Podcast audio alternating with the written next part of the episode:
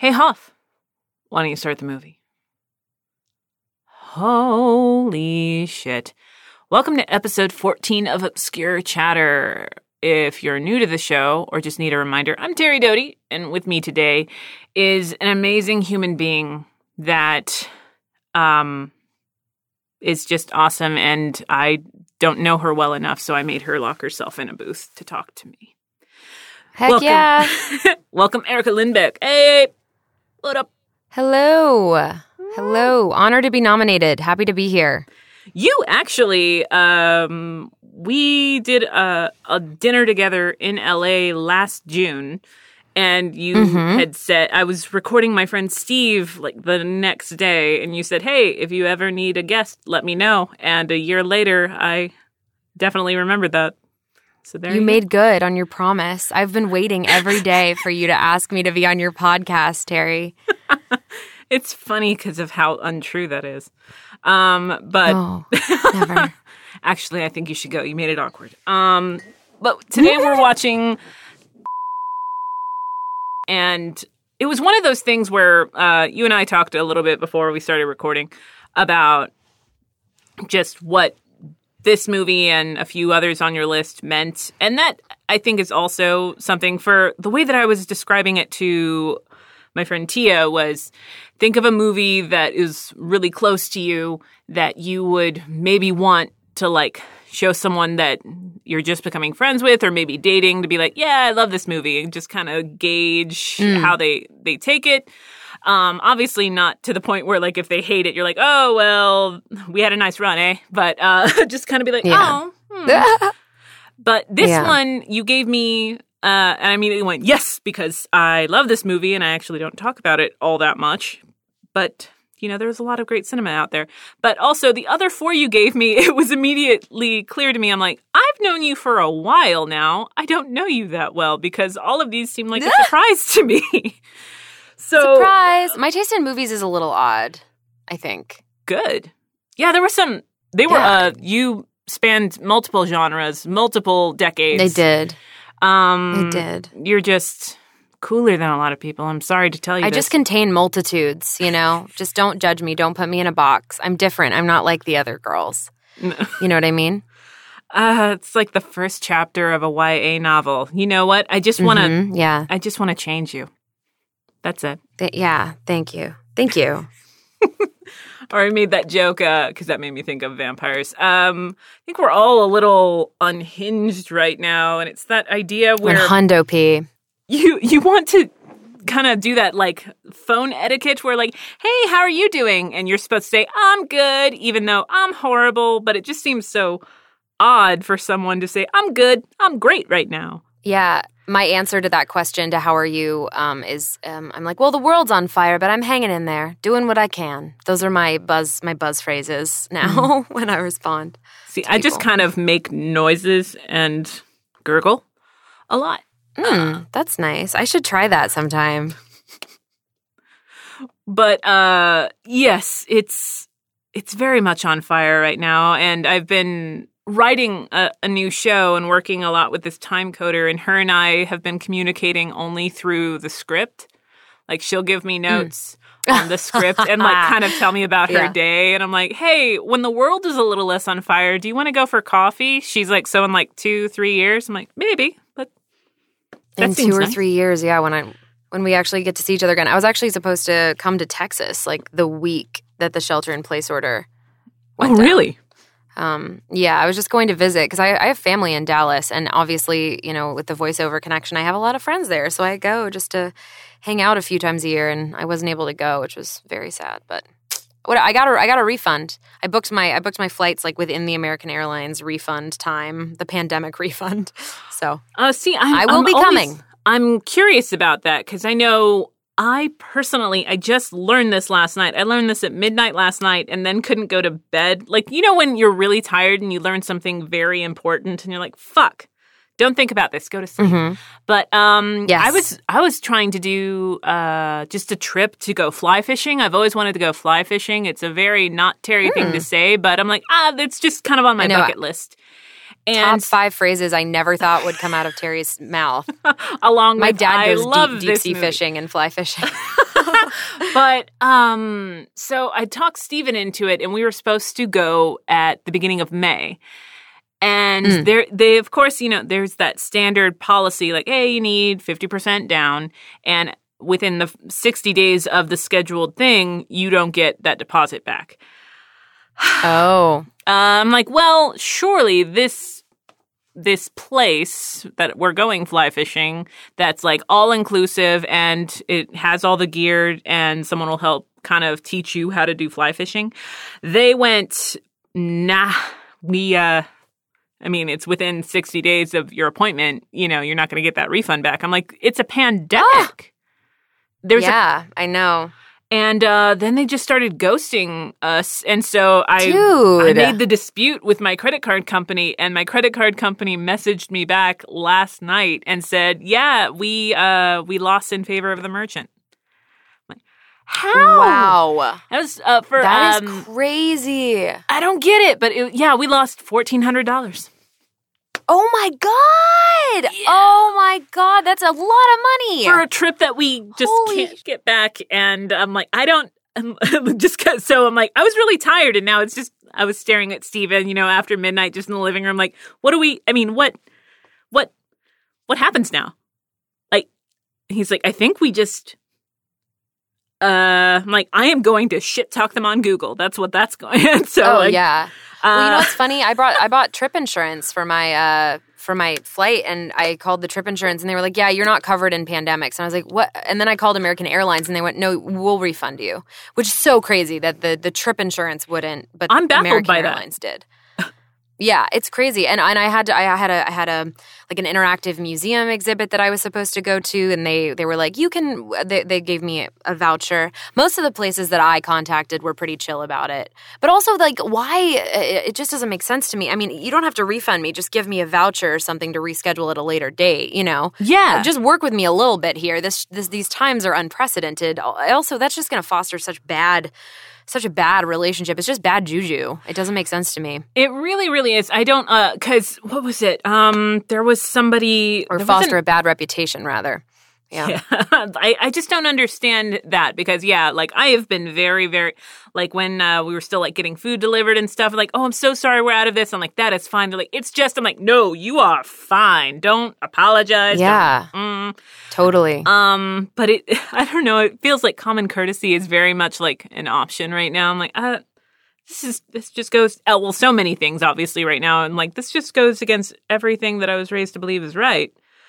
But I mm. guess that's not an excuse anymore. Yeah. I don't. It's just, yeah, it's, it's been, I don't even know what life is anymore. I'm just trying to be as nice as I can to people. That's it. Like, I know people are struggling right now and it's awful. And I'm, and I, and I feel incredibly lucky to be working in a medium that I can still perform uh, in. Yes. You know, during these times. I think it, it it was a wake-up call to a lot of our friends that don't have uh, their own setups, but it's like, hey, like, if I can help you, you know, figure out, like, how to set up your own thing, they're like, oh, I don't want to inconvenience mm-hmm. you. I'm like, I'm actually busy, but, like, if it helps other people, why not? It And it is – Yeah, I actually noticed – yeah, this whole thing has made me realize how, like, reticent people are to reach out and ask for help.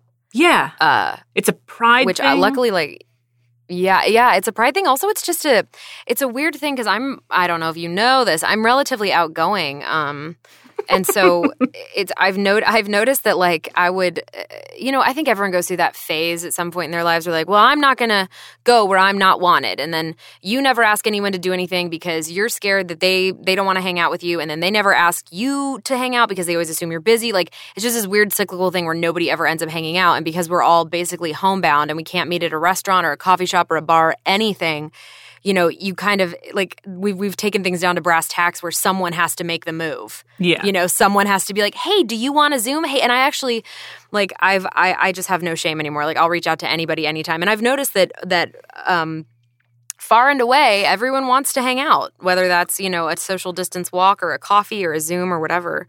But yeah, I mean, it's it's interesting just the psychologically how this has affected all of us and. It has. I think we're all uh, a little jarred, like as uh, we've been doing remote sessions or, yeah, just the zero contact stuff. And it's baffling mm-hmm. to so many people that, you know, yeah. other studios are willing to make that kind of commitment. And I'm like, hey, if we can actually somehow interact, even though it's at least six feet apart and I can see you.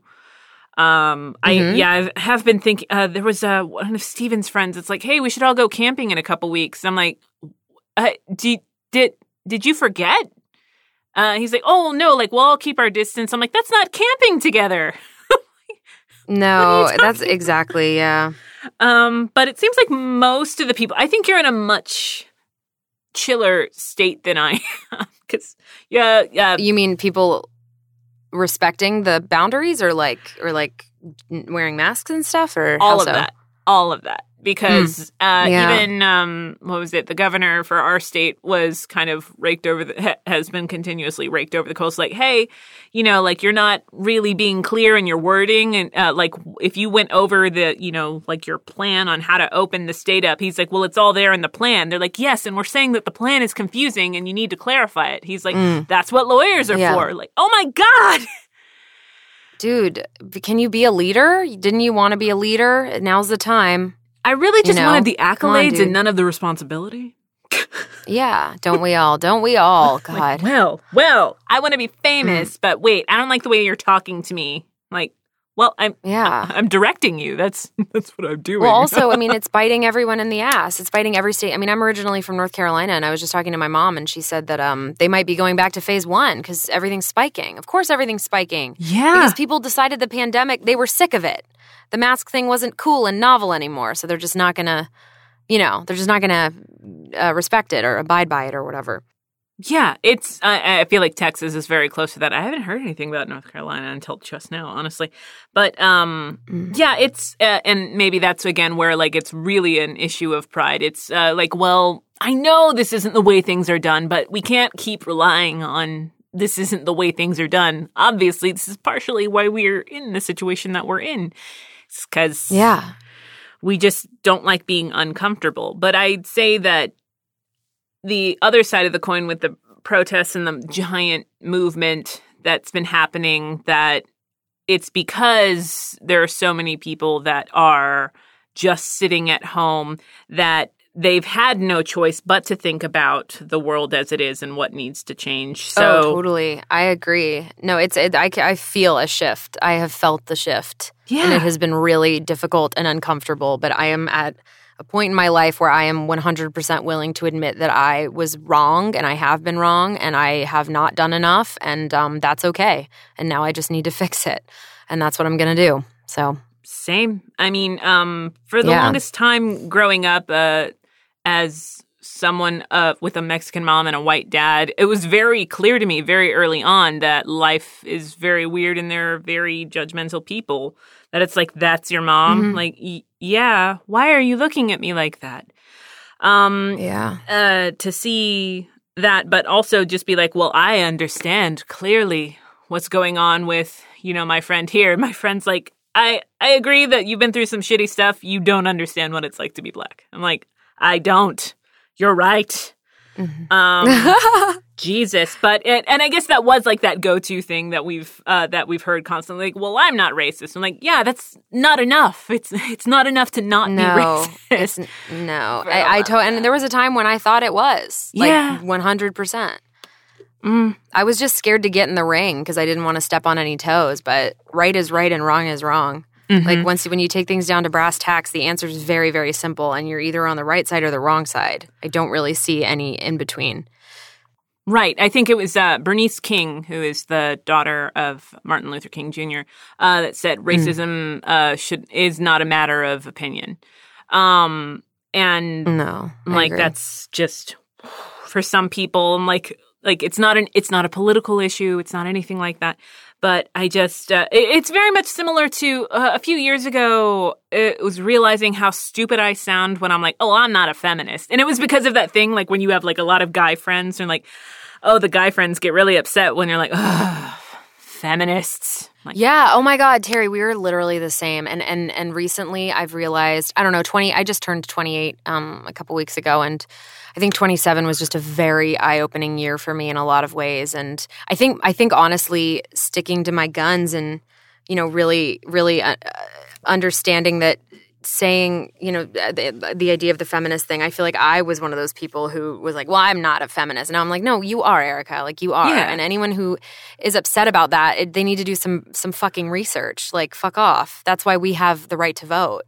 It just It's just insane. It actually, my taste in men has changed so drastically in the last couple of years, I cannot even tell you. It's because, like, emotional intelligence has become the number one thing. Yeah. Because I feel like all like all the movies I watched when I was younger told me I needed, like, some big fucking himbo man who didn't know his right hand from his left. Like, you know, it just, and, um, who, you know, just masculine. There's a lot of masculine traits that I feel can be incre- or attributed to masculine tr- masculinity traits that are really fucking toxic, and we need to just stop. And I just, I saw this tweet yesterday that was like, more men in crop tops and short shorts. And I was like, heck yeah. And lip gloss. Paint your nails. I love it. I'll still fuck ya.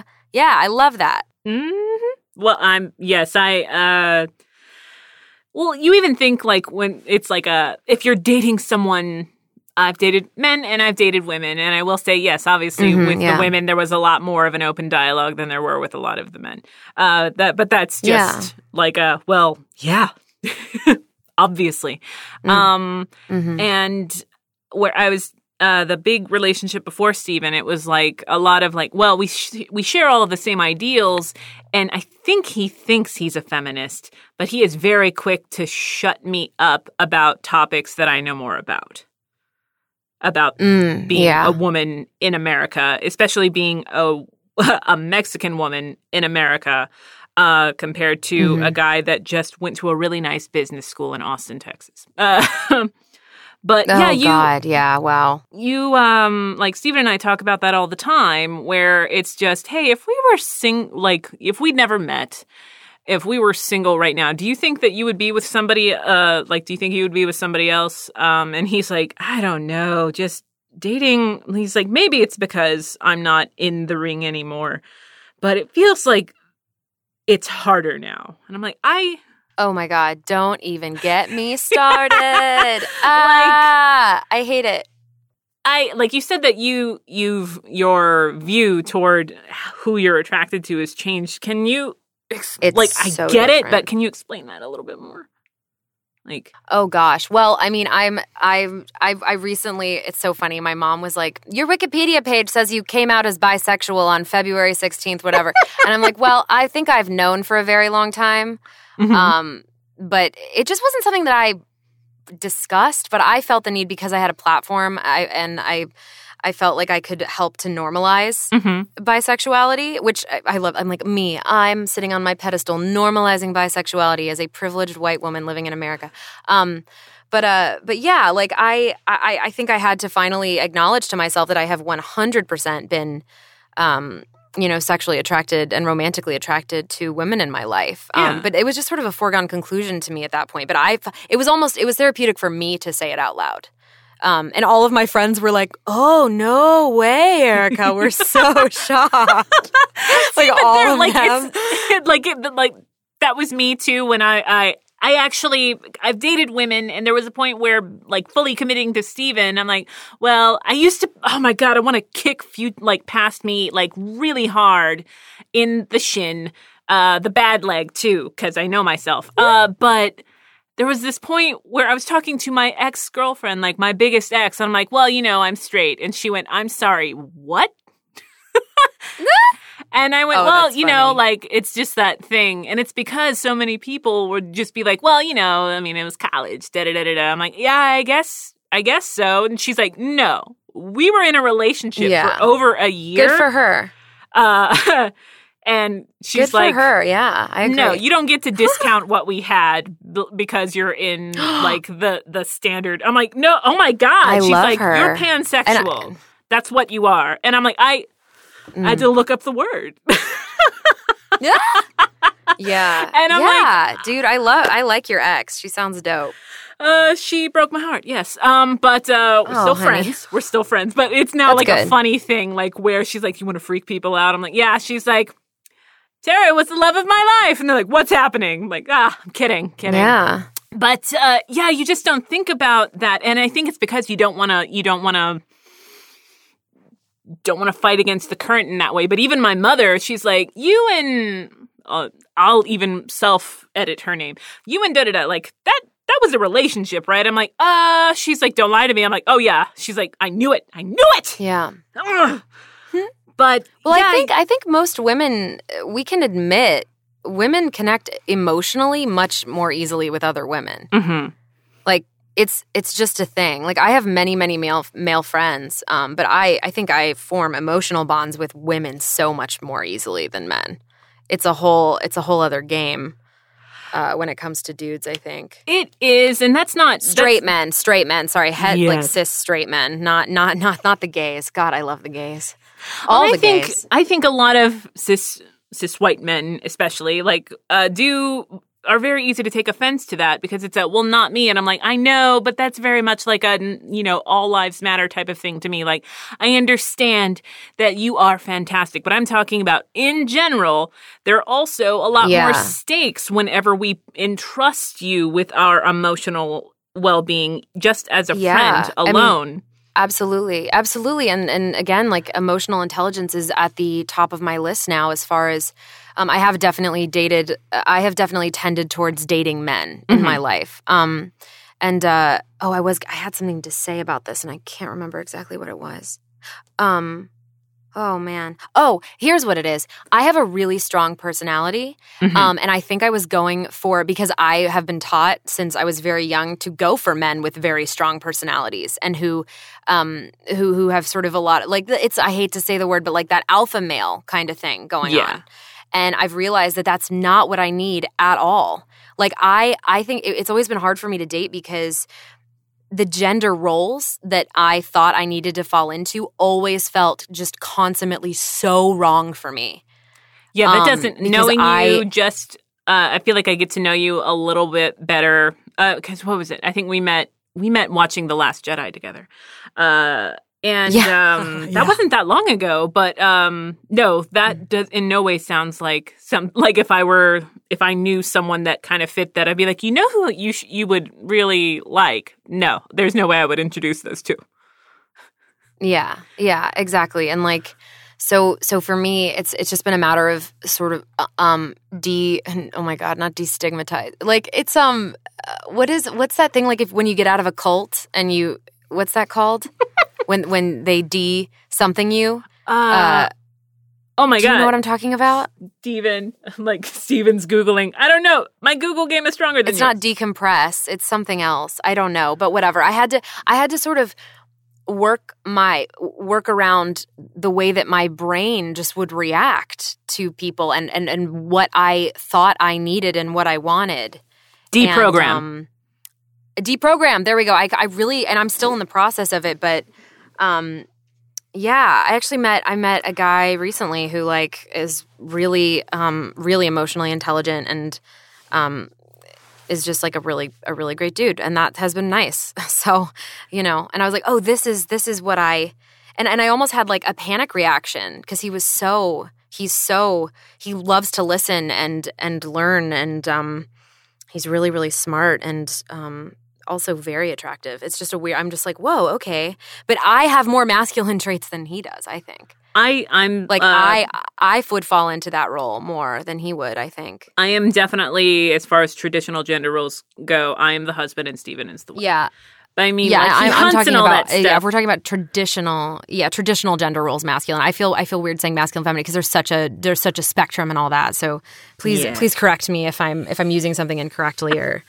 well, I mean, um, I mean, yeah. someone also could also just get you know on and be like, actually, both of you are wrong. I'm like, well, yeah, I sure, yeah, which um, is fine, yeah, which is totally fine. Or uh, I even uh, because I someone was like, I'm kind of an alpha male, and I'm like, alpha males aren't actually a thing in nature. I would um, never date someone who said they were an alpha male. To be to, to my credit, I have never dated a man who said that he was an alpha male. I would I would never. I, I once made out with a dude and then like it didn't go anywhere. Like we were all just like like after a party like made out and then like you know someone just kind of knocked on like my truck door like, hey, we're all going to Denny's. So we all go to Denny's and I was talking about how in a couple of weeks I was going to California to see some family and he went, whoa, that's kind of something we need to talk about. I'm like, what? We we made out once, uh, and um, that's so weird. I'm like, that is like, uh, wow. I I've never had to deal with that. I'm like, you really don't know me at all. Yeah, yeah. I don't. Nah, brah. Mm-hmm. Um, yeah, I think I've come to the conclusion that I actually do not like aggressive men. Like, no. I, I'm not into it. I, and, I, and I think I thought I wanted that for a while, and I one hundred percent do not. No, that even uh, happens. Like, if you have, if I'm reading something, they're like, it's, uh, yeah, yes. no. I, I'm just like, yeah, that's not going to happen, bro. Like, reading it, like, mm-mm. You get twenty more pages to redeem that last little thing you said. Yep. one hundred percent. I agree. I literally just tweeted last night. I was like, I am so proud to say that I'm out of my himbo phase and into my soft boy phase. I think I'll stay here for a while. I I mean, yeah, I, I think that it's really nice when someone that looks like really burly or whatever is just like, hi. Oh, yeah. Himbo, no, himbos can be great. Himbos can be it. the best. one hundred percent. um, it, honestly, honestly, I think what I really like, what I really need is like a mix of a himbo and a soft boy. That's what I like. That exists. That definitely exists. Hmm. I ho- I hope so. Yeah, anyway. Dating, well, yeah, dating anyway, is fun yeah. in that way. But uh, I think it's also easier for us as women to open up about our sexuality than it is for a man. And also just to be like, oh, oh by the way, I hate uh, hunting and fishing and da-da-da. Like, for me, I'm mm-hmm. very – I forget where I was. I was doing like a like a stylist thing because I was going to an awards show. And they're like, what's your what's your fashion style? And I'm like, androgynous hobo. Uh, I love that. They're like, well, okay, what do you think about a dress? I'm like, that, if you want me to look awkward as fuck, put me in a dress. Um, I really yeah, like I've never felt I've never and... felt like stereotypically feminine. Yeah. Oh my God, I would crush a suit. What's really weird oh my about God, with me your is hair? That I fuck you. Yes. You would... Dude, see, that's the thing is like I have a very stereotypically feminine body. Mm-hmm. Like I have big boobs and a small waist and hips and a butt. Um, I feel like I look very feminine, but I don't feel particularly feminine. I, I one hundred percent I one hundred percent feel like a woman, and that's fine. Um, but yeah, it's always been tough for me because I remember one one time my friend and my this guy came over uh, to my friend and I at the gym, and um, he was like flirting with us, and I was being really sassy and sarcastic back to him, and and and he he walked away, and I was like, I'm so bad at flirting, and she goes, Erica, it's like I'm watching two lions on a on a savanna. She was like, she was like, you go. She goes, you don't go alpha female, you just go alpha to whoever's in the mm-hmm. room. Like it truly, which is funny because I'm like, I hesitate to use the word alpha, whatever, but that was how she described it because I'm like. I am like, I will butt heads with anybody. Mm-hmm. And, but, but for me, it's banter. It's not like I'm actually being mean to the person, but just, just my energy. You know, I hate to call it big dick energy, but a lot of people have described me that way. So that's what it is. Yeah. You don't like, I'm never like, there, no, there's I'm so no cute. Fle- oh my there gosh. There is no female equivalent, like big clit energy mm. here. Oh my God. I could never say that phrase. Uh, oh, I love their, I love their. in this scene. They're so cute. I still quote that. Like, if it comes on, I'm like, mm-mm, all the time. uh, oh. Mm. But, um, oh my God, they're both so young. Look I at know. him. Look at him. I love them. Ugh. Uh, also, I miss God. Ugh. Oh my God, I was actually just thinking about that because there was another movie. Uh, Steven and I do this thing, and I've mentioned it before on the show, but Steven and I do this thing since we're so far apart in age. Or not so far apart, mm-hmm. seven years. So far that. apart. Steven's so just ancient. Oh my God, I can't believe he's even still alive. If there's a big gust of wind, he'll fly away with the with the with the elements. And like, ah, I will love again. No. But um mm-hmm. we do this thing where from I'm like, hey, this is a big deal in my childhood, and this was a big deal in my childhood, and just kind of like match up what things are. But I was trying to describe, like, I forget what movie she was in where I was like, oh my God, she was really good in this. Um, and Steven's like, whatever happened to her? I'm like, she died, dude. It's like, oh, mm-hmm. well, shit. Yeah. Uh, but no, I think I had a moment like that, like the other day. I forgot that John McCain was dead. I legitimately completely missed that. I did not know.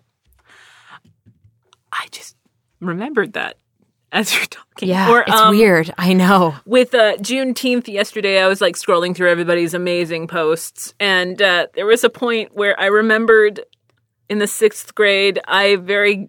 very quickly had to bullshit a Rosa Parks, uh, a report in the sixth grade about Rosa Parks. And mm. I clearly didn't finish the book because I ended it with, you know, and she end, then her life ended with this, da da da. They're like, she's alive. It was nineteen ninety-five. She lived for like another ten years.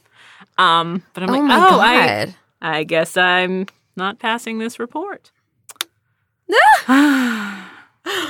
Oh, man, I, I half-assed so many. My my best quality in high school was I could write a report on a book that I had never read.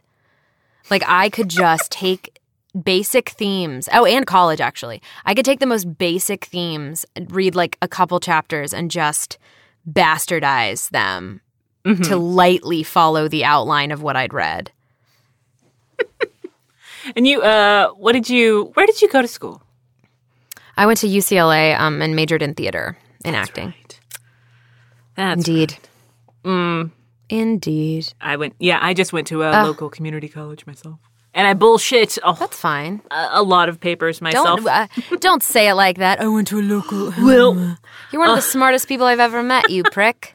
Oh, thanks, bitch. Um, I like to think so too. Uh, but it's that yeah. kind of thing where it's like, all right, you got your associates. Where are you going next? And if people keep doing that long mm. enough, you're like, I maybe I'll just kind of say I have a degree and never say I what level of degree I have.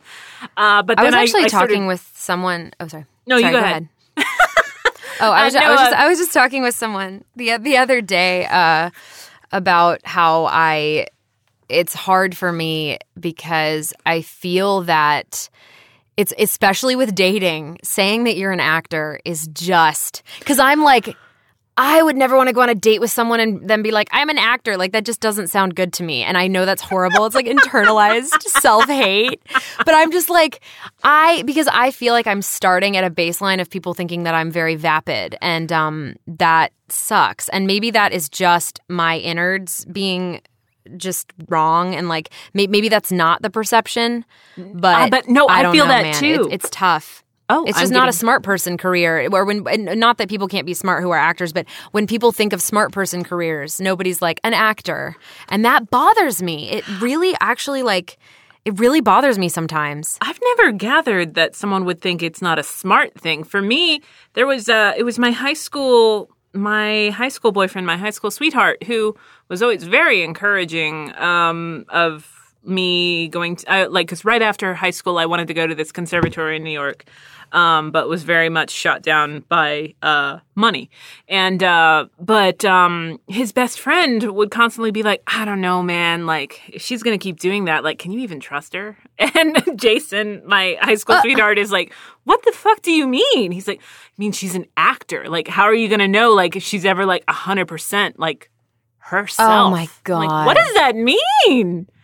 That is so nuts. I mean, not necessarily entirely untrue. There's a yeah. shred of truth in that, but yeah. yeah. I mean, I've always said that I'm a good I'm a good actor. Well, it depends on who you ask. I'm a decent actor and a bad liar. I I've don't never know been able I've to ever, actually. I think for a lot of people, um, uh, looking uh, looking at it from the outside, I think there appears to be a rivalry between coasts.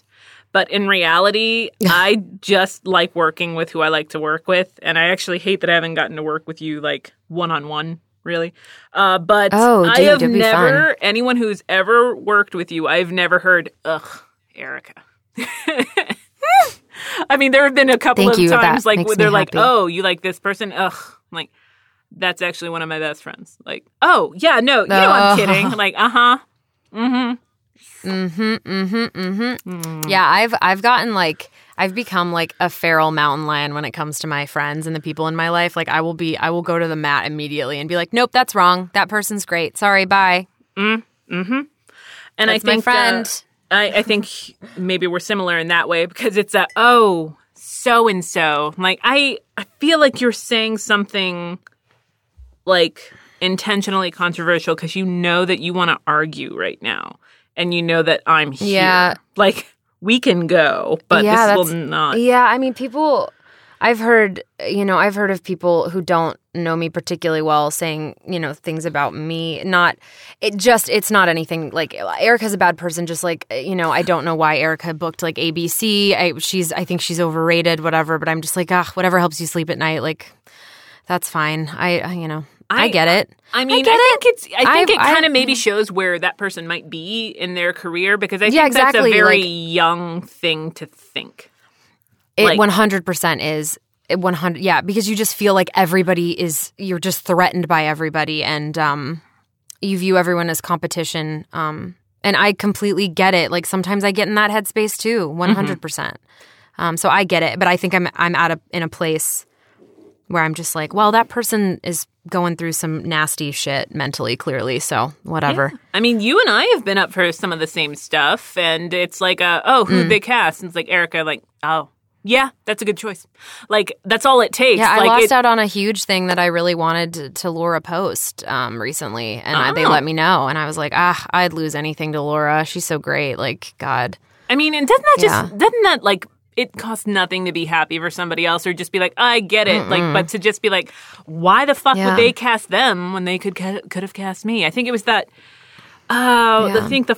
The first example that springs to mind is, uh, oddly enough, it's Ghostbusters, where initially Ernie Hudson's character was supposed to be a bigger deal, and he just kept get, uh, getting mm. whittled down and whittled down to the point where he got very bitter on set until Harold Ramis, like, pulled him aside and was like, I know that this is personal for you and it feels personal, but this is the business, and none of it has to yeah. do with you as a person. You need to let it go. Yeah, you can't take anything. You can't take anything personally. Like, no. it, which and it's hard. I completely understand. It's it's hard, but um, I think also just I. I mean, real talk. I've been very fortunate in my career, and I have I have worked essentially full time since I started, and I'm very cognizant of that, and mm-hmm. I know. I'll be like, people will be like, wow, especially like with, you know, I did a lot of press for Final Fantasy, and people would be like, I just looked at your resume and it's so, you know, it's so crazy um, that you've done all this stuff, and, you know, you're, you've worked on everything, blah, blah, blah. And I'm like, yeah, well, you know, I've been really lucky. And then people are like, don't say that. It, it takes skill. And I'm like, yeah, but I know that it takes skill, and I do know that I'm good. I'm not going to sit here and be like, no, I suck. No, I suck. Like, that's just, ugh, no.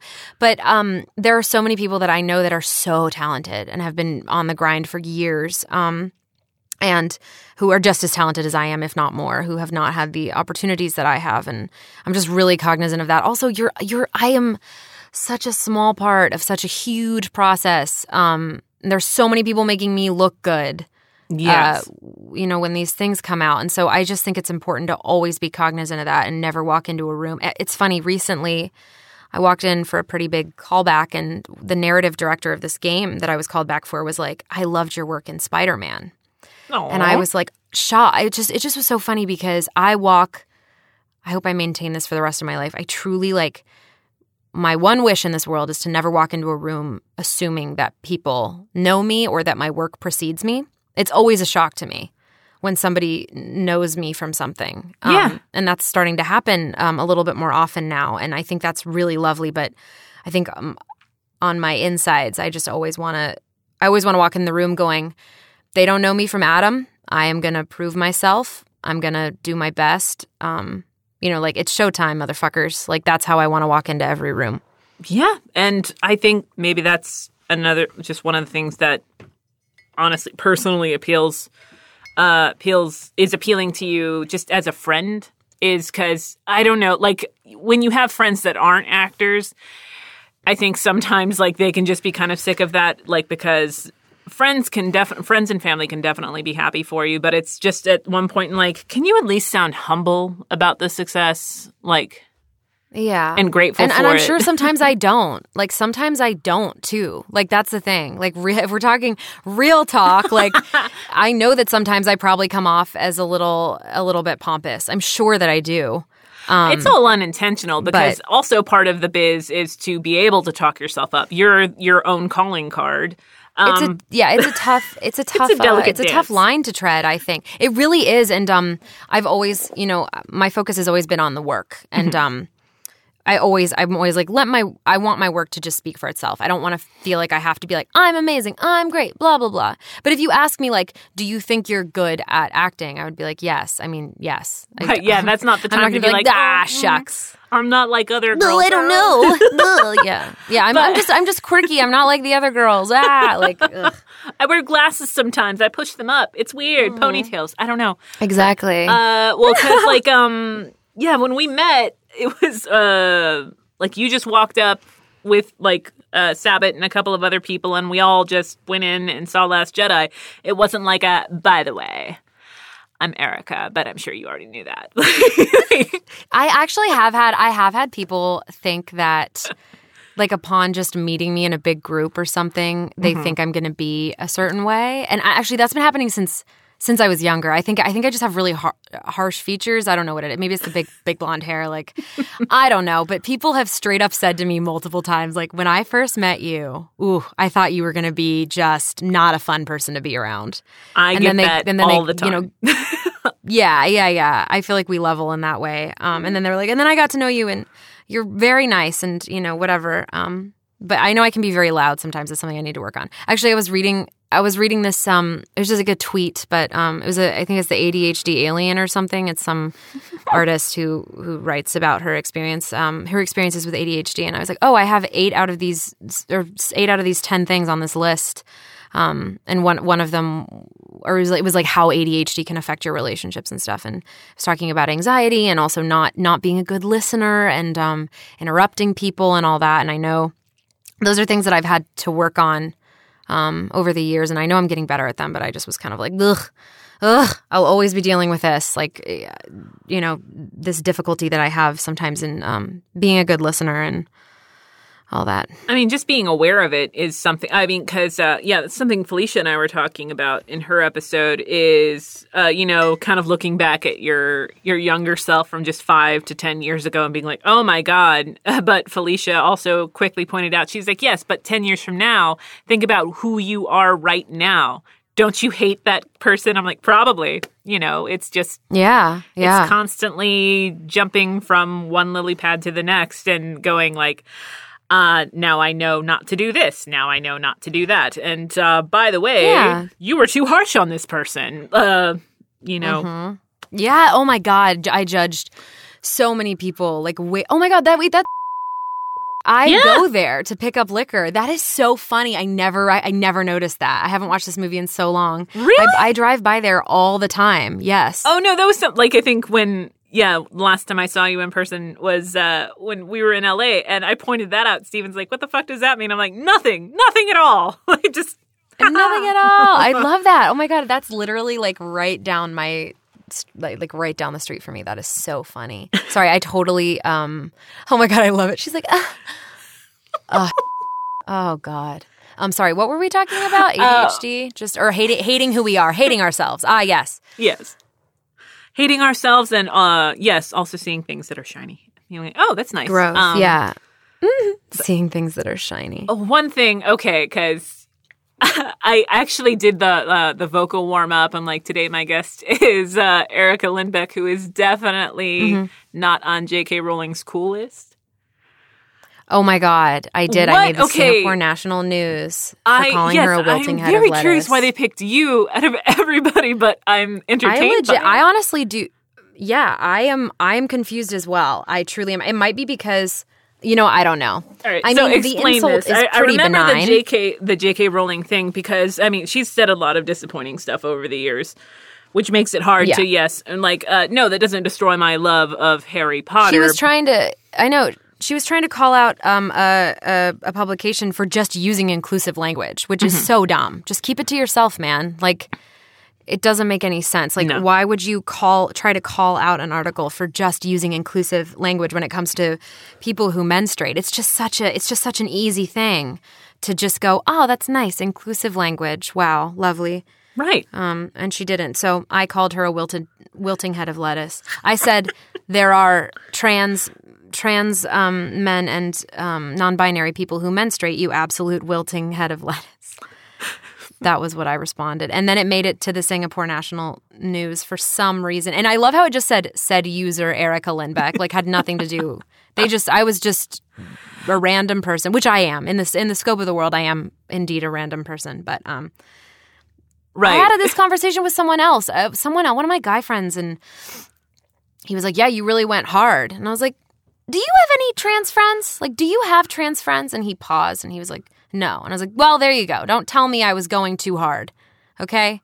Like, right. If we don't stand up for our friends, then what are we even doing on this earth? Just a human being, because uh, it's that like so, like a uh, well, if I had friends, I'm like, okay, but let's just assume you did. Like, always act like you did, because it's the that whole argument. I made a joke to Raleigh when he was uh, he was trying to rewrite a line for a female character. He's like, I don't know how this chick talks. I'm like, well, Raleigh, as the father of a daughter, you should know all the mm-hmm. issues about a woman. Uh, because that's been the big thing. You know, like, yeah, you know, I didn't think about this until I became a parent, uh, but this. I'm like, now you care about women's rights? Um, yeah, because, ugh, it, that, and that and that sucks, but it's just an empathy thing. It's like a, it doesn't matter until it directly affects you, right? You know, you, you, you know, you, you read all these articles about, like, K K K members being like, well, I was in the K K K, or ex-K K K members, rather, being like, I was in the K K K, but then I met a black dude, and he's pretty cool, so I'm done. Like, that literally is, like, how that happens. It's a reverse American History X. There you go.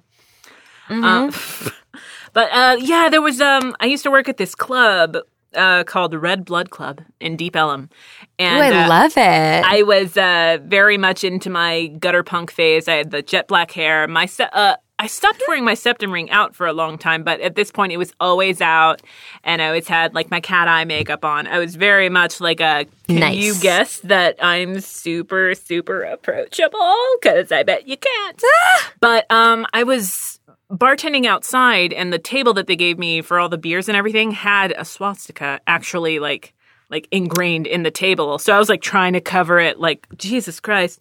And finally, like, the skinhead dude, like, walks up and he's like, hey, can I help you, like, turn this table around? And I went, what? And he went, it's just such bullshit. Like, oh my God, I don't know who did this, but, like, can I help you out? And he, like, helped me, like, turn the table around so that wouldn't show. And I kind of went, uh, not that. And he's like, I'm actually, like, I, I respect the skinhead lifestyle, but I'm civil. I'm like, what does that mean?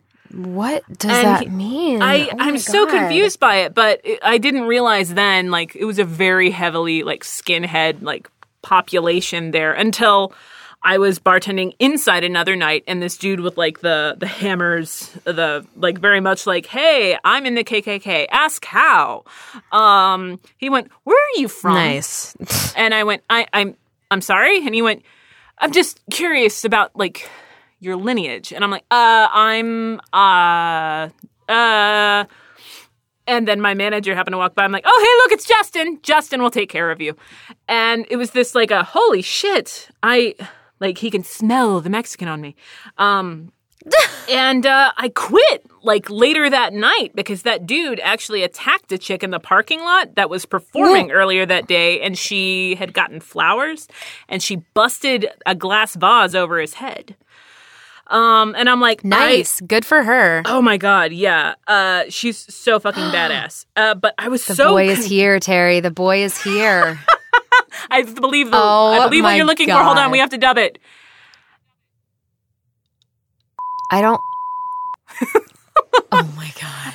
Yes. I was. My mother was so confused. He does not look like a high schooler. No, oh my God. Not at all. He looks like he's very much in his late twenties. This is the this is the problem with these movies, because it made you think that, like, you were this is what you were going to look like in high school, at, when the, you realize that they're casting, like, twenty-five, thirty-year-olds to play. I was play very upset when I realized teenagers. Zach Morris was twenty-six when he was supposed to be fifteen. I was very, very upset. Oh, my God. Yeah. It gives you, it gives you, like, it gives you an altered perception of what it what things should be. Gossip Girl ruined my life. Oh, I know. But when in reality, like, there are some guys in high school that are your age and they're already going bald, and then there are some that still look like they're yeah. twelve. Uh, it I mean, is weird. It's people a, thought uh, I was a teacher most of the time because of my height and the fact that, like, my freshman year, I was like, man, I'm never going to get boobs. And then over the summer, I was like, I I got boobs. Dude, Terry, I, I was such a late bloomer, and I didn't get, like, re- I think I was, a, this is T M I, whatever. I was a C cup, like, until my, like, until I was twenty-four, and now I'm a triple D. What the hell? Like, what happened? Oh, my God. I'm sorry. I'm sorry. You and I are not the same size at all, but I am also a triple D. I love you. I love you. Good. You can't have my bras, dude, but I love you. No. That is hilarious, because dude, it was this, like, a, like, I went in at one point, and um, Like, I'm a full-figured, like, I, I like to refer to myself as a thickums. And, uh, like, the oh, chick... Oh, I love that. I'm going to call you thickums now. Do I it. love that. Do My it. My little thickums. You know what? I'm blushing.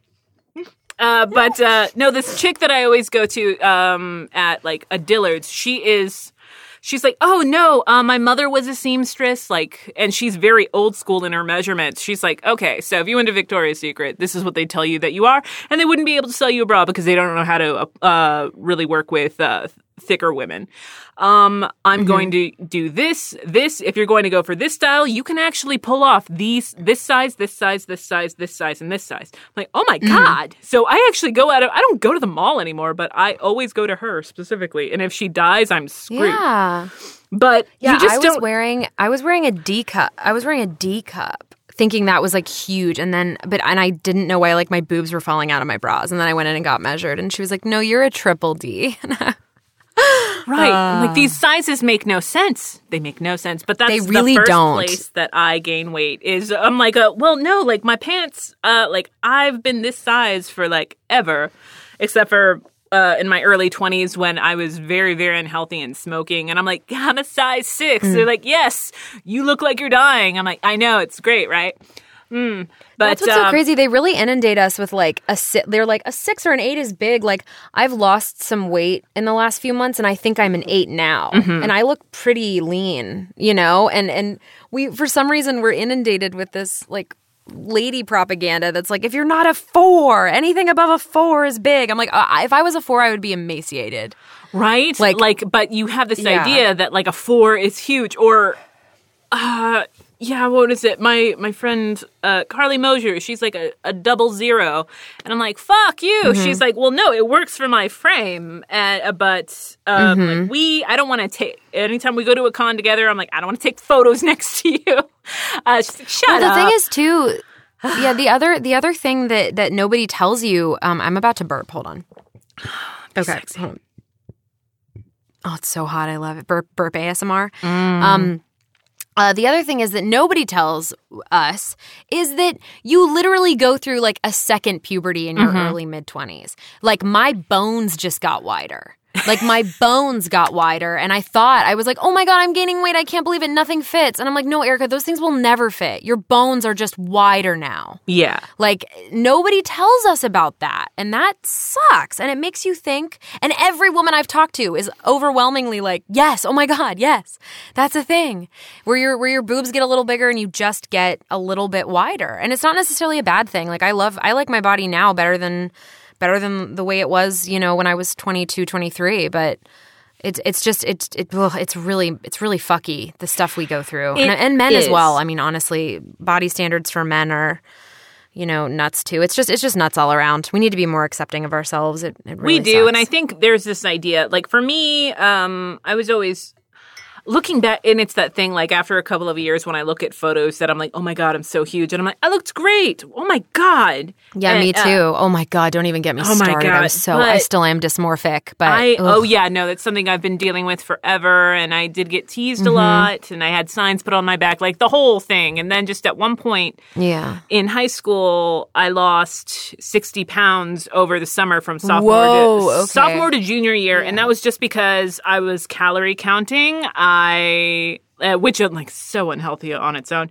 Um, mm. And I would get up and do a one hour workout. And then right before sleep, I would do a one hour workout. Um, oh, and so, yeah, I that's lost a lot. Yeah, it was. Um, uh, so I lost like sixty pounds over the summer and came back. And it was that whole, you don't realize it now, but it's, oh my God, you lost so much weight. I'm like, people like me now. They're like, we liked you before.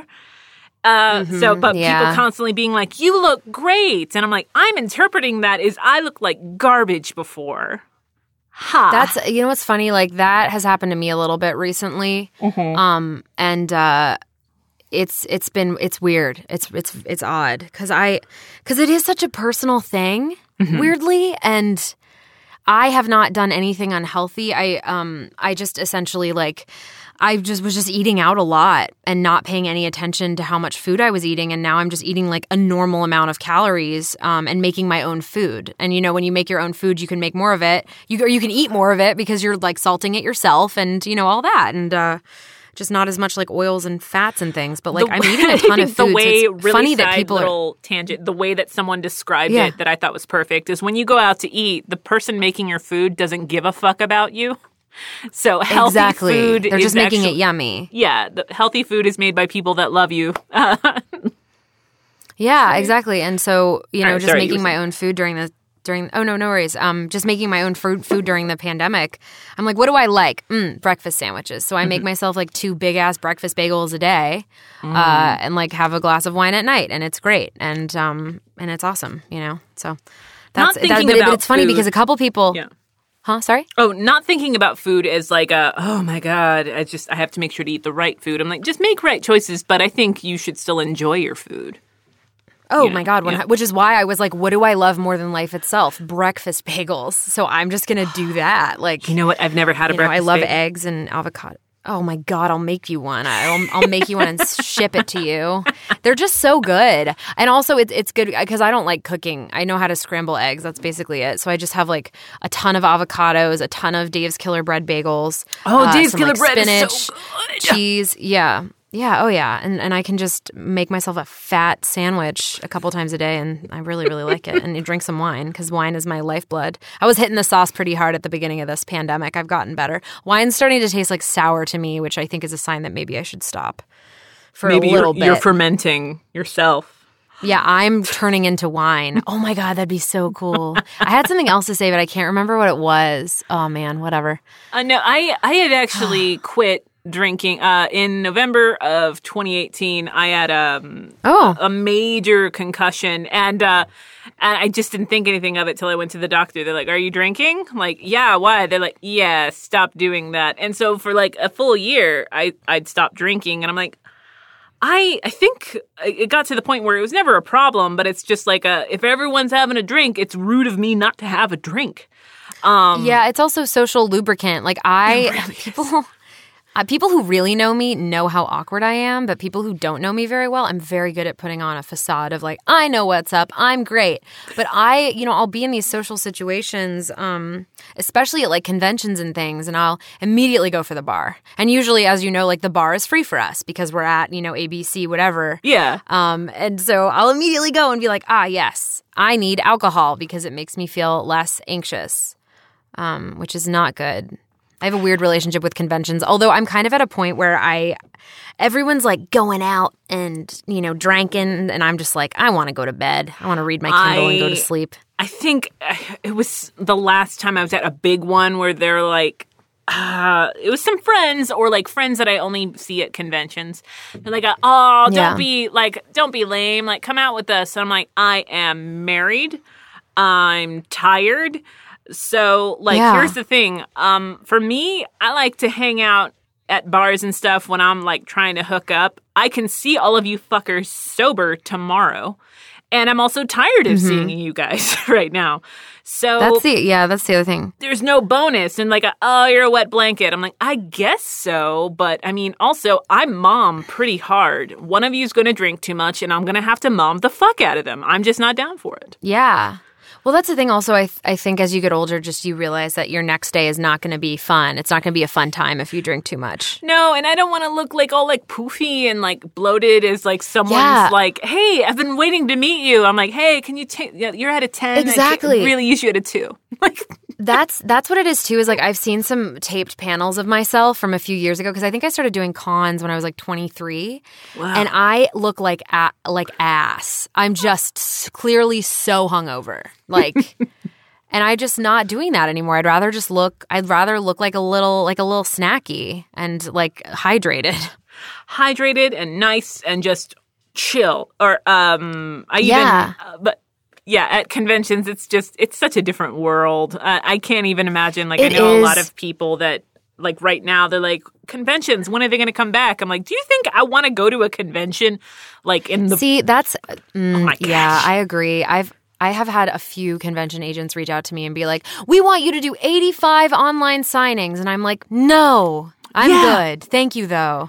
I've gotten I, a couple, yeah, I, but I really, th- those mm. sound so overwhelming. Those don't sound fun. They do I thought too, that was the yeah, point. No.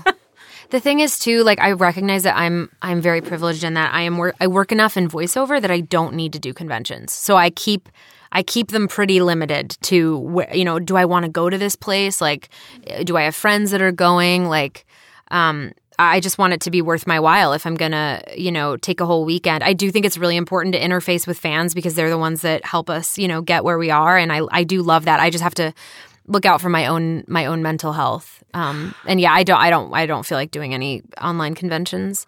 Um, no, so, yeah. they don't. I don't know. There's something about seeing some, like uh, I was in Colorado last year, and it's someone that used to listen to my old podcast with Tatum, um, and she was in cosplay, so she didn't get why I didn't recognize her. But meeting her like offline, she's like, "I'm Erin." I'm like, "Oh my god, you're Erin!" Hi, Erin. Uh, like. And just kind of losing it, like, that was so exciting to me. But there's something about, like, a, yeah, you're going to meet all these people online. I'm like, I'm so detached as it is. I just, I don't see the benefit. Mm-hmm. And I really love it when people can appreciate the work that we do. You're breaking up a little bit, babe. Oh, no. Is this on my end? Is it just on her? Yeah. It's just on your end, I'm apparently. Hardwired. Um. Well, we'll see. But Steven says we're good oh, on I can't. I can, like, barely hear you. Can you hear me? Yeah, I can hear you. I can. You're just like. What's okay, going on? Can you hear me now? I'm scared. Steven, fix it. Steven. Oh, she just he just changed the buffer setting. What's ha- I can't hear anybody now. Oh, type. Nobody's here. Uh, Hello. Hold on. Hold on. Derek? Hold on. Can you hear me? Oh, no. Can you hear me? What happened? You... What happened?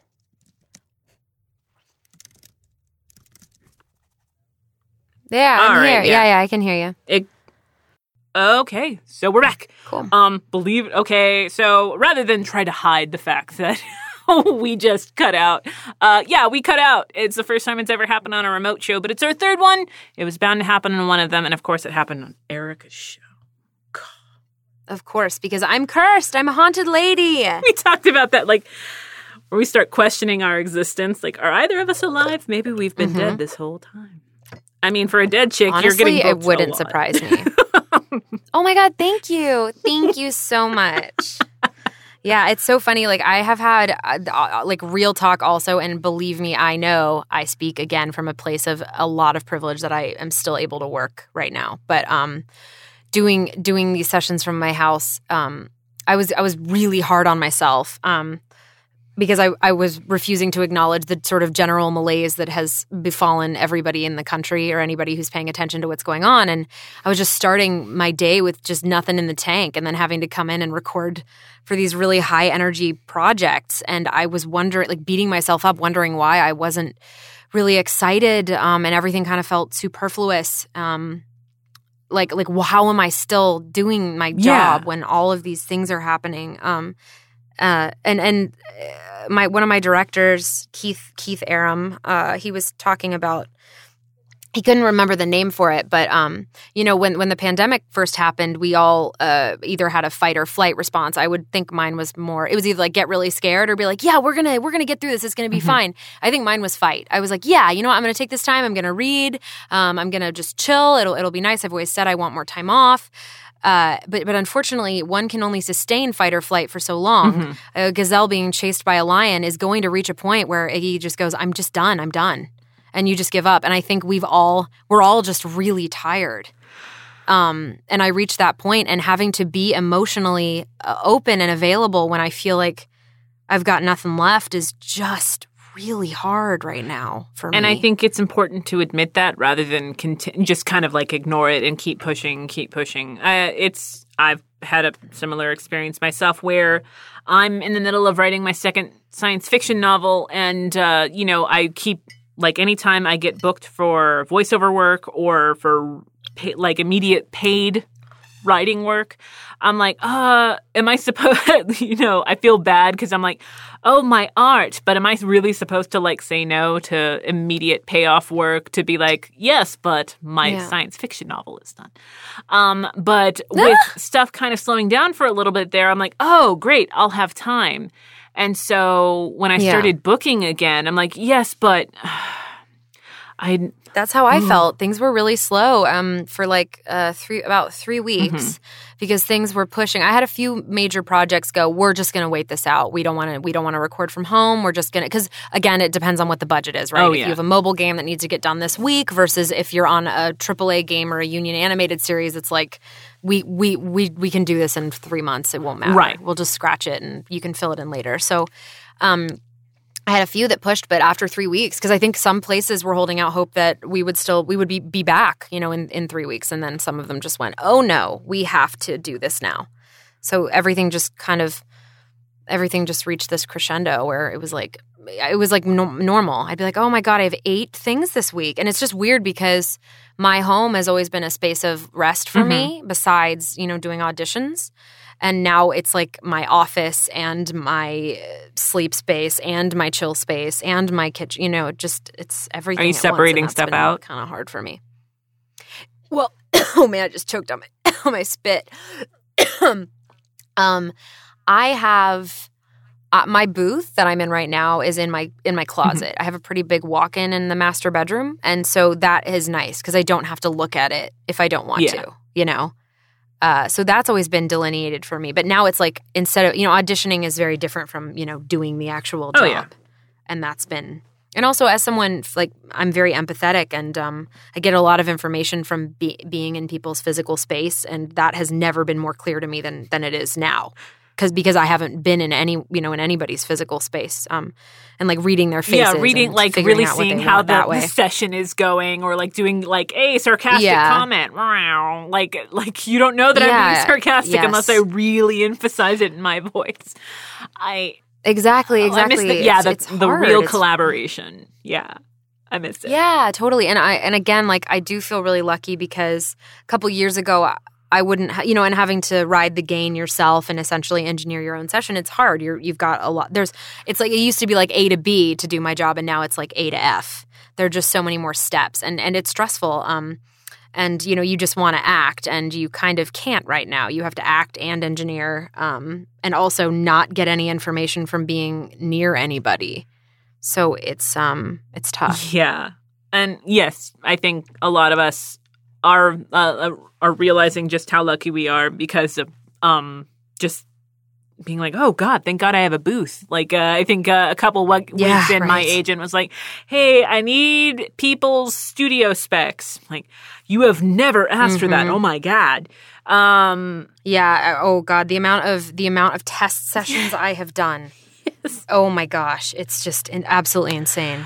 Or um, yes, I miss the physical the phys- physical interaction, but also like um, I had posted something. You know, Twitter's uh, a fun hellscape. Most of the time, it's good. It's it is an odious hellscape, one hundred percent. But I had posted something about. I'm like, okay, so before you guys talk about uh, like why don't you just record from home? Oh, like we're forgetting yeah. the importance of the engineer. So, like. Yeah. Um, oh, yeah. We can definitely work our way through sessions, but it's still, like, nothing compared to, like, just being like, oh, you're a professional. Just please save me from myself. Uh, yeah, yeah, I had um, – there was a studio – there are a couple studios in L A that have opened back up um, and because they, they follow the guidelines. Mm-hmm. And, like, they can record socially socially distantly and – um. I've, I went in and I was like, I saw my engineer, Jesus, and I was just like, Are you, I am so happy to see you. Oh my God. Like just having, not having to worry about noise or a truck or like everyone and their mother has decided to mow their lawn three times a day for some reason. Um, oh God, that, this scene, this scene's like so freaky and I hate it. I, it doesn't really seem like it's in the mo- like it should be in this movie. Like, uh, wait. It shouldn't. Okay. Oh. But sure. My mans. My mans. I actually think it, this is a really cool portrayal of a gay character, though. Like, I like, I love this. This is nice. Yeah, it breaks the, oh, oh God, I was watching this. The stereotype. This not, not fun movie, but I have a thing, like, I have a soft spot for rom-com. And what was it? It was that Rebel Wilson mm-hmm. movie, like, where she gets a concussion and, like, she's trapped and, like. Yes, I saw that movie. I forget what it's called. Uh, like. Isn't it romantic or something like that? But uh, uh, yeah, yes. like her mm-hmm. neighbor, bef- like like goes from just a guy to this very effeminate gay man, and I'm like, Yeah. Oh, I love – that's like one of the best parts of that movie. I honestly truly barely remember any of that movie. But him, he was great. But yeah, and then you start thinking about stuff like, wow, a lot of stuff doesn't hold up when you really think about it. And they're like, you know, I don't know. Like I definitely know a lot of effeminate uh, friend, like friends that are just like, yeah, I'm gay. But they feel like they like because of that stereotype, they're like, I feel like I have to like butch it up just so it's not like, a, oh, well – look at you. Like, I don't want to, I forget what friend it was. I think it was my friend.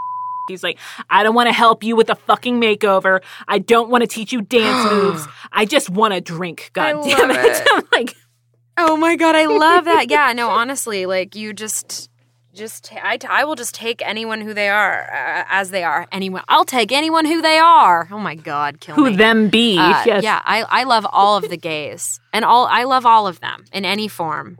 I do as well. I think um, mm-hmm. I think that that's something about also being an actor. Like we we often just get to interact with everybody, and we forget that. And like, oh, this isn't everybody's norm that they get to interact with everybody. And I actually think we're all incredibly welcoming for the most part. Um, but mm-hmm. but then uh, you go out, you're like, oh, that's right, the world's horrible. We still have a lot of work to uh, do. Oh, yes, guys. Indeed. Yeah. Mm-mm-mm. Yeah, I know, right? It's so funny, like, talk, because as I said, I grew up in uh, pretty rural North Carolina, and the amount of people who grew up in big cities and are like, racism's no longer a thing. Like, homophobia is no longer, like, bigotry's no longer a thing. I'm like, you just don't know what's going on in the rest of the nation, do you? No, not at all. Like, you just have no idea. I'm like, I'm like, you grew up in San Fran. Like, of course you don't think, you know, homophobia is a thing. Oh, yeah, because, like, for us, like, no, it isn't. Um, but um, yeah. What was it? I was rewatching. I used to be a big Buffy Angel person.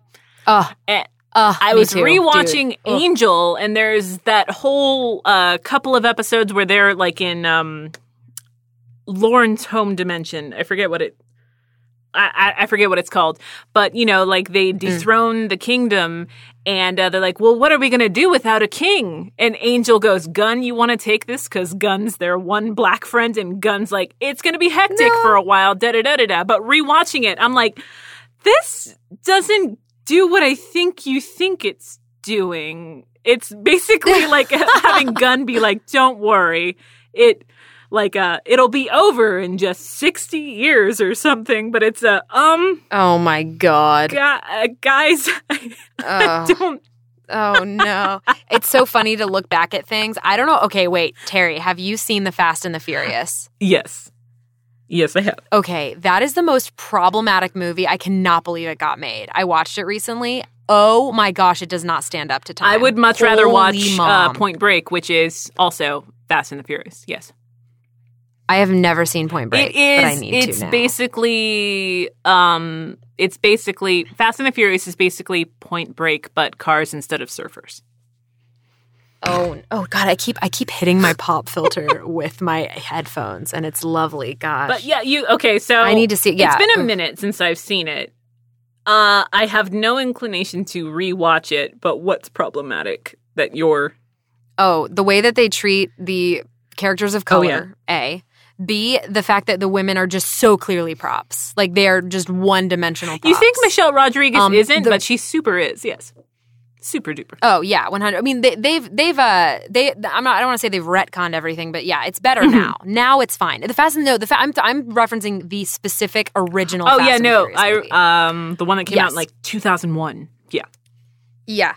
I, I honestly, when I was watching it, I was like, I cannot believe this got made. The script is terrible. The acting is absolutely awful. I've like, I've never seen a more egregious example of the patriarchy because I'm like, that's how this movie got made. Yeah.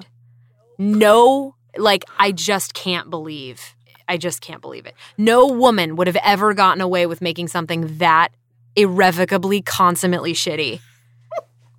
That's the thing about certain, uh, I don't know, like, if you have to watch it, if you watch it in the time capsule that is your memory, you're like, oh, my God, I love that movie. And then you rewatch it and you're like, there's a lot of shit wrong with this.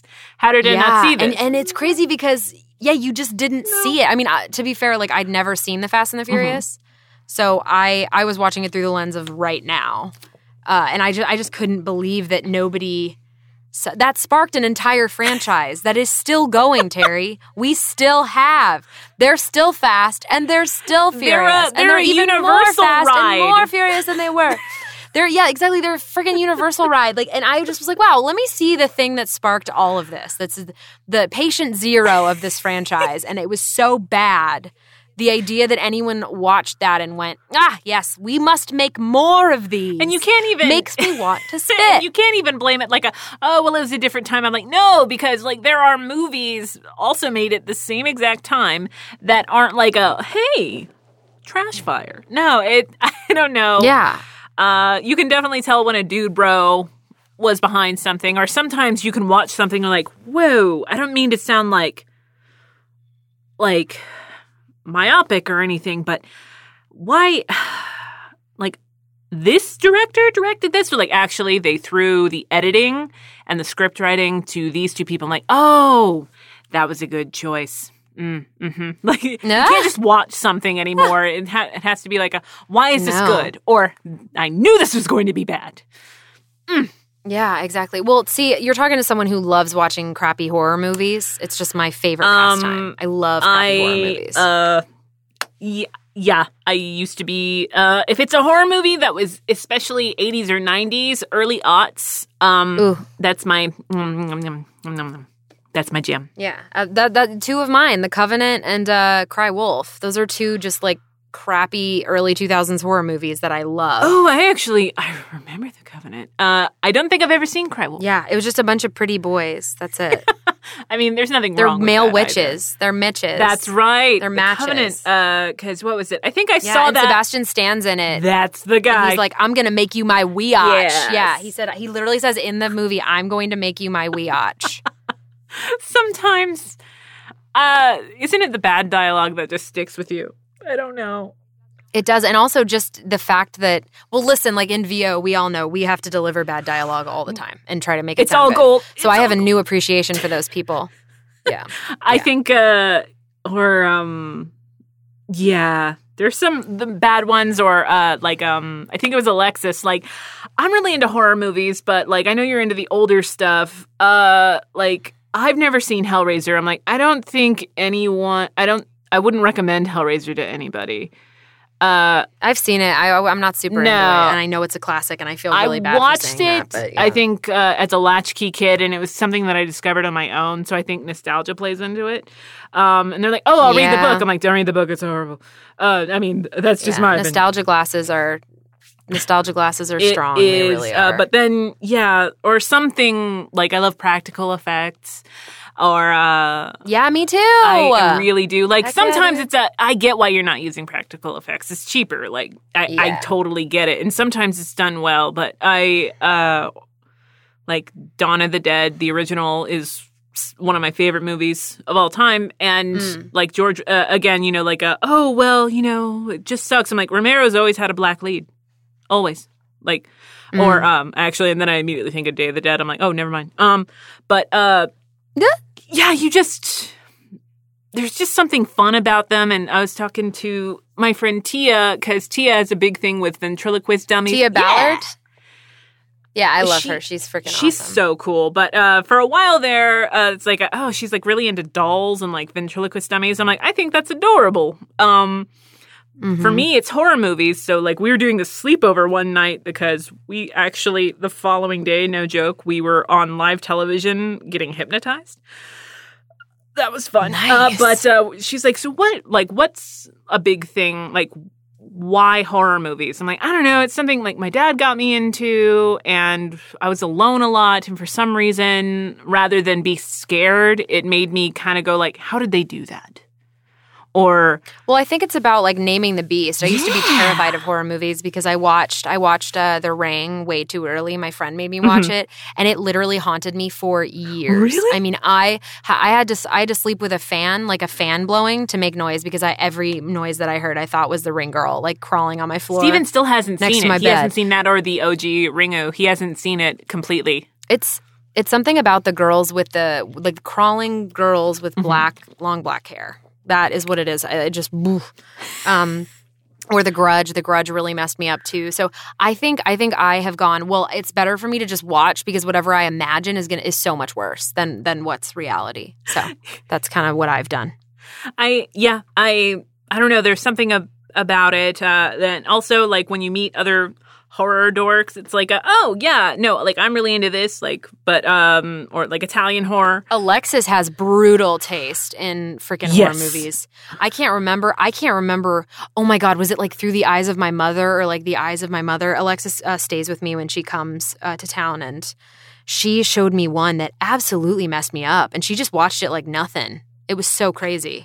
Yeah, or um, she, she, Alexis Tipton contains multitudes. She really does. Yeah, I think um, like her. We did. We saw like Cabin in the Woods together, and we both appreciated like because it was mm. like just like uh, here's.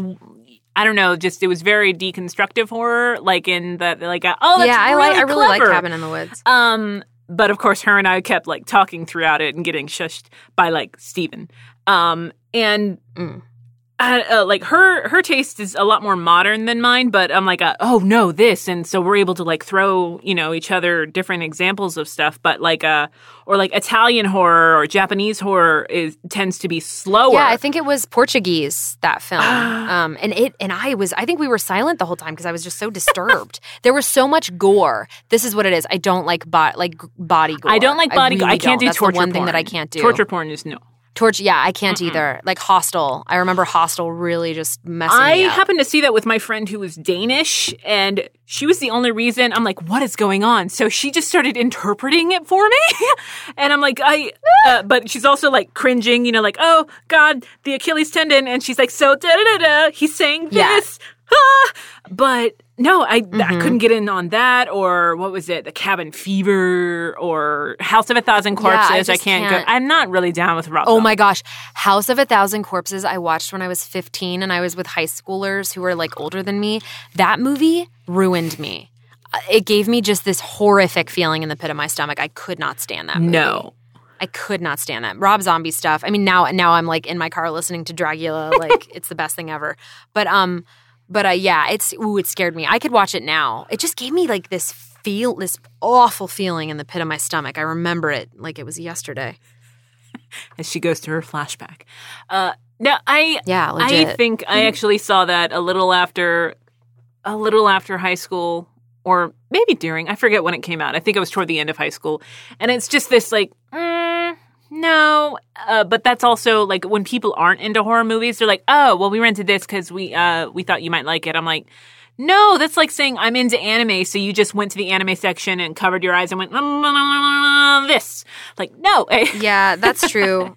I'm only into certain certain horror and thr- horror, horror movies and thrillers, and I, I'm I'm encompassing all of that by saying horror. By the way, like Cry Wolf is not a horror film; it's a it's a thriller. I mean, technically, sure. as far as uh, genre, uh, someone actually just recently pointed that out because I follow like Bloody Disgusting and Fangoria, and someone had mm-hmm. posted like, yeah. oh, like uh, The Craft came out and da da da da da. I'm like, why are you guys posting about The Craft? The Craft is not a horror movie, and this chick uh, yeah. actually was like, well, and like. The actual movie, no, but it's the only way that you can categorize it without thinking about it too much and the film not getting lost in the shuffle. I'm like, whoa, yeah. Yeah. No, I agree, yeah. It it really is. We we use horror across all these technically separate genres. Mm-hmm. Well, and that's what, like, it's a, well, everything is kind of a medium in that way, like horror. Uh, horror is a medium. And, uh, like, anime, I always say anime is a medium. They're like, oh, well, yeah, but you know what I mean. I'm like, no, that I don't. I don't. Like, anime doesn't say anything. I, I because in that same field, Oron is going to be right next to Parasite. Like, those those aren't the same. Which is, they're so, or Helsing. Like, the idea of Helsing versus basically anything, yeah. honestly. Like, it's hard. It's hard because people are like, isn't that a cartoon for kids? And I, Helsing is my favorite anime of all time. Uh, Helsing Ultimate. That's a good choice. Uh, and the Helsing thirteen-episode anime series. But, um... But yeah, like it's it's it's geared towards grown men. Mm-hmm. That's what that show is, um, and the manga and everything. It's really gory. Um, it's hard to like. I don't know. I'm so entrenched in the anime industry now. I don't really think about having to explain that to people who don't understand. I just feel bad for people who are scared to experience something new because of whatever their preconceived notions are or what they think people will think of them for yes. liking those things or watching. And those that's things. also an, a part sad. of. growing up, because I distinctly, and I, mm-hmm. I've mentioned this several times, uh, but like I, it's like the, uh, thinking about it now as a thirty-six year old where like if, if someone was making a movie about my life and like going back, you would show this ironic moment where I'm in my friend, my friend's den and she's like, okay, so we just, uh, like we just got home from high school. Like I need to watch Sailor Moon and I need to watch Dragon Ball. And me being like, well, what the fuck am I supposed to do mm-hmm. while you're watching these shows? She's like, you no. could watch them. And I'm like, I'm not into it. Yeah. And, uh, and then now I am like the script supervisor on the English adaptations of all the Dragon Ball oh, games. Oh my God. Uh, so it's like, yeah, a, a I used to, fuck. yeah. Hindsight. My my cousins and my aunt and uncle used to watch Naruto together, and I thought it was super weird. I was like, what are you guys doing? Why do you do that? Like, they'd come for Christmas, and they'd be like, oh, yeah, Naruto's on Cartoon Network. And I remember just thinking it was so odd because I was – I think I was like thirteen or fourteen, and I used to – funnily enough, I used to watch Sailor Moon mm-hmm. – Uh, on Toonami when I was like a kid. Um, I But I, that, I didn't clock that as anime. For me, that was just a cartoon. It was mostly Sailor Moon and Yu-Gi-Oh! Yeah. and Pokemon. Those were my those were my ones. But then I but then I, I was like, I'm a, I'm not a baby. I don't watch cartoons. You know, I got to that point. And then I reached early teens. And I will never forget, one night I was um, – I think my I think my cousins were asleep. And I went downstairs. And my Aunt Holly was watching Naruto. And it was uh, it was a scene during the Chunin exams where Ino and Sakura were fighting each other, and they both end up knocking each other out. And Asuma and Kakashi have to come down and pick them up and like literally carry them off the off the um, out of the mm-hmm. ring. And I remember just being rapt. I just I, I actually let myself watch it, and it was so good. And that was the beginning of it. Also, my my consummate love of Kakashi. Um, That was it for me. I was like, "Oh my God, what is this?" And then I and then I just fell into the rabbit hole, and anime became the best thing ever and a huge escape for me. So, yeah, yeah. I, I fell into it. I think later it was my friend Lindsay who was like, "Well, you're into horror. Like, what if you were like I have this anime that I've been really meaning to rewatch, and I think you would enjoy it." I'm like, "You're wrong." Uh, and it was Ghost in the Shell. And I'm like, ah, fuck, she's right. Damn it. Uh, oh, no. I'm like, yeah. I hate when I hate when I have to admit I'm wrong because, therefore, if I'm wrong about this, it means I'm probably wrong about other things. And growth is scary.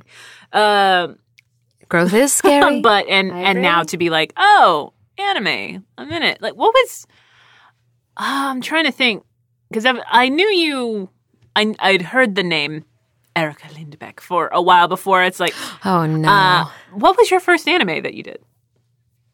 Do you remember? It was, oh, so my first voiceover job ever was a lead in an anime series really? called Capellian. Yeah, it was with Viz Media, and it was the lead character. Her name was Ibara Naruse. And uh, yeah, that was my first voiceover job, was a lead. I was definitely thrown into the into the fire. It was a recast situation. They had someone and um, who is a good friend of mine now. And, uh, yeah, I went in.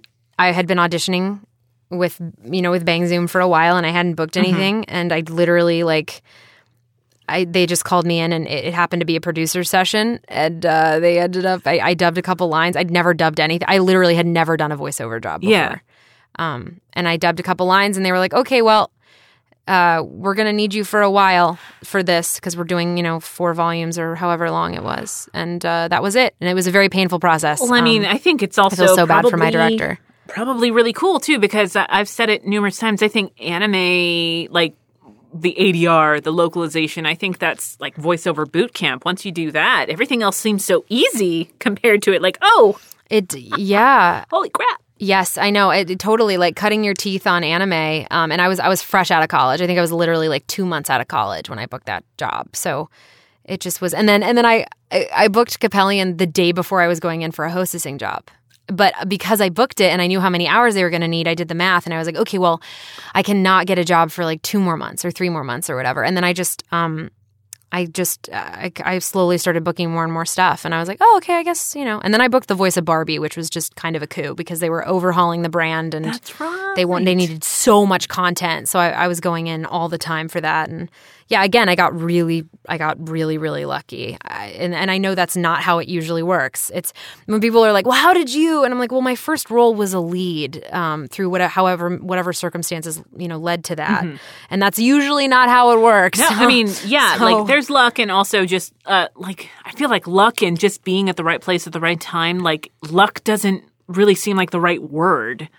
Um. Yeah. Well, it, it, it's it's uh it's being prepared to rise to the occasion wh- when that occasion arises. Yeah. Um. And again, I had just depl- I just you know completed a four year degree at one of the top acting programs in the country. So not to say that I you know didn't know what I was doing. Right. I graduated from my program thinking I did thinking I was a terrible actress. Um. Thinking I was pretty bad. So. Well, I mean, you're wrong. So there you go. Oh, well, thank you. I know that now. I do know. That's the one thing I hold on to. That's the one thing that helps me sleep at night is I'm like, no one's allowed to tell me that I'm a bad actress now. Like, that's just consummately not true. I've used the word consummate so many times during this interview. I need to think of another word. Uh, categorically. That's just categorically not true. There are a lot of things that are true about me that are maybe not so great, but I'm definitely an okay actress. I can say that with confidence. Consummately. Um But no, you just... I can say that with consummate confidence. con- with a cacophony of content. I don't know. But uh, yeah, like I think um, whenever someone is starting out, and I'd say like, yeah, sometimes I don't think of myself as someone that's been doing this for a while. Oh my God, wait, Terry, they're kissing. Ah! They're kissing. Sorry. Oh my God, I love it. Oh. So fun. He's only aged oh. like six months and... time. He really has. It's absolutely. Oh my God, I love her dress in the, in this scene, the wedding dress. That was wedding. I actually I remember watching behind the scenes of this because I, I said I used to watch this movie all the time, and um, that actress, she needed a leaning board. She couldn't sit down in that dress. Oh no! Like that I Love Lucy thing yeah. where her and Ethel can't sit yeah, down. Yeah, literally. Um, anyway, I totally interrupted you. Uh, what no, were you saying um, about um, saying like you just you don't think about how far that you've grown until because now just voiceover alone, I've been doing this for twelve years, and um, whoa, I enjoy whenever I do have the time to like an- really fully answer people's questions and kind of just shoot the shit about the business. But you don't think about it until it's like, I don't know, I'm up for something. I'm like, yeah, we're thinking of you. I'm like, how did my name even come up? They're like, because it's a character that you've played before. I'm like, I. Yeah, yeah, but why did you think of me? Yeah, I'm like that too. I'm always like, wait, really? What? You, me? me? I'm like, okay, okay, with the false modesty. I'm like, it's not false. I don't even know if you would consider it's it modesty. Really not. It's really not. No, yeah, I, it, it is a genuine. I will never forget, like, Amanda Wyatt um, is a, she's a really big casting director and director in, in games. Mm-hmm. And she, like, really went to the mat for me a few times when I was first starting out. Aww. And I remember going in for her once and just going, why did you – it was for Skylanders. That's what it was for. And I, I turned to her and I just went, why did you Why did you bring me in? Mm-hmm. Like, of all the people. And she just went, I don't know, Erica. I just – I like what you do.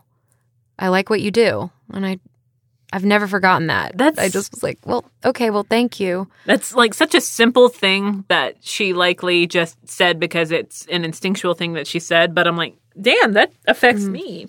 Just – She's also said she's also said to me, because again, like a mo- the bulk of my work, I think even what I'm known for these days is uh, video video game work, and I've wor- I've been fortunate enough to work with her quite a bit.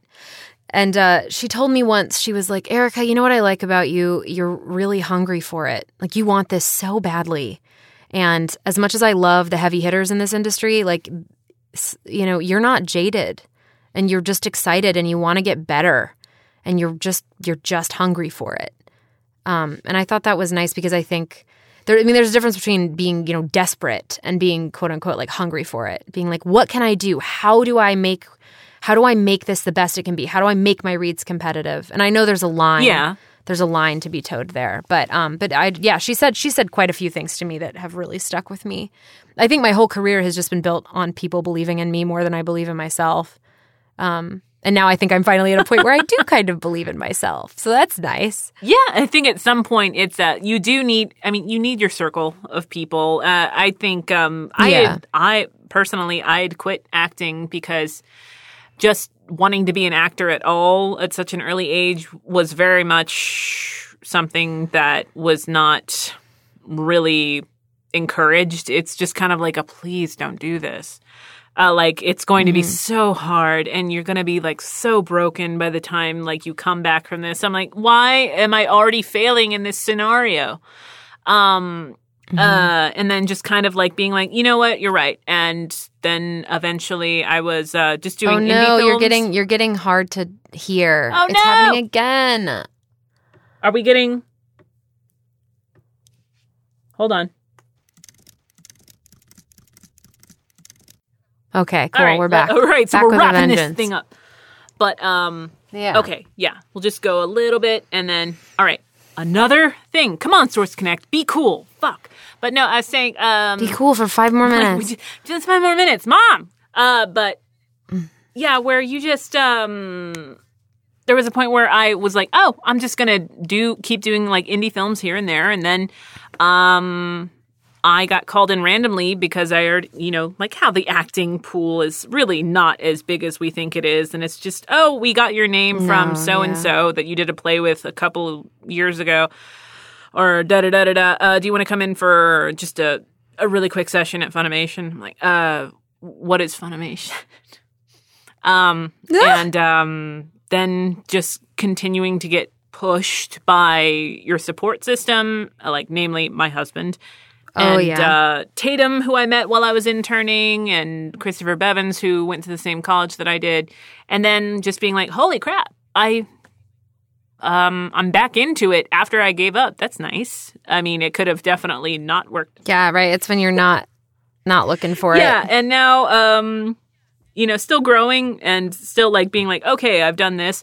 I want to try to do this more.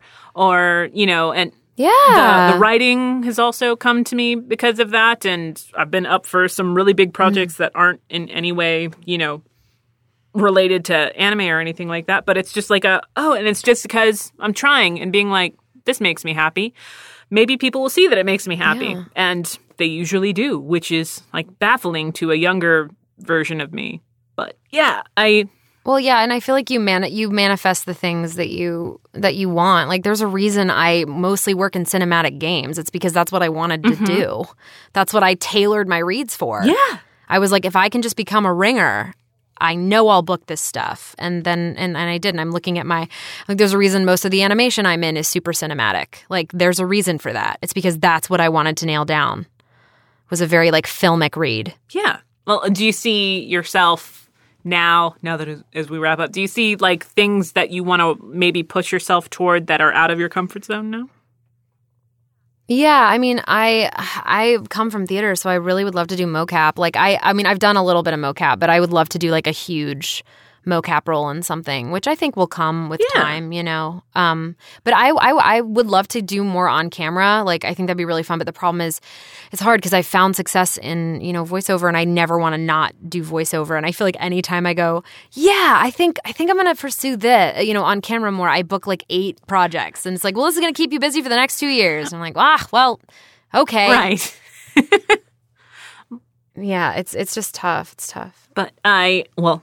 But I think I think not. I'm trying not to tie my happiness to my career because it will never work. No. So that's actually that's actually mostly what I'm focused on now. Is I've learned to say no, and that's been very hard because as an actor, you're just a puppy and you want to please everyone and you want to work and you want to take every job you're given. But I just can't do that anymore. No, no, um, and you shouldn't. And so I'm just being more choosy. Uh, oh, and yeah, I think it's because like of training as an actor, like it's just, you know, you do the work, blah blah blah. Mm-hmm. And now that I, I just turned down something this week, and I'm and I'm still grappling with it. I'm like, ah, fuck, did I make the right choice? And Steven's like, you don't mm-hmm. have time because of all the other commitments that you've yeah. made, and you're getting a little twitchy. I'm like, well, that's, I mean, uh, you know, the biz is the biz. like, mm. um, he's like, yeah. can you please say no to this? And I did, and it's just this like. I know I made the right decision because I feel like I felt the tension leave my shoulders. But it's that whole thing. Yeah, like, exactly. I said That's no to is, something. Mm-hmm. My God. Yeah, I know. It, it gets easier, I promise. I the, my last year and a half has been a lot of no's. Um, and it's it's it's all been for the best, you know, at the end of the day for me. Well, thank you. I will have to remember that. Hmm. But, man. Yeah. Source Connect tried to stop us. but they did not succeed. We, we did it. Fucking we did, did it. it. Ghost high five. Yes. Fuck yeah. Mm. Ghost high five. I'm a dead person. And that's where we leave the episode. But thank you so much for being uh, for agreeing to do this and for locking yourself in your booth. Yeah. I really, really appreciate it. And I'm, I feel like I just of got course. to know you better. And hopefully we'll do this without microphones. Heck yeah, next dude, time. You too. Yes, I look forward to that day, Terry. Thank you so thank much. Thank you. And if you're listening, thank you, Ko-Fi contributors, as well as just listeners in general. You guys have been so good. I hope you're staying safe. And until next time, Ghost High Five. Ghost High Five.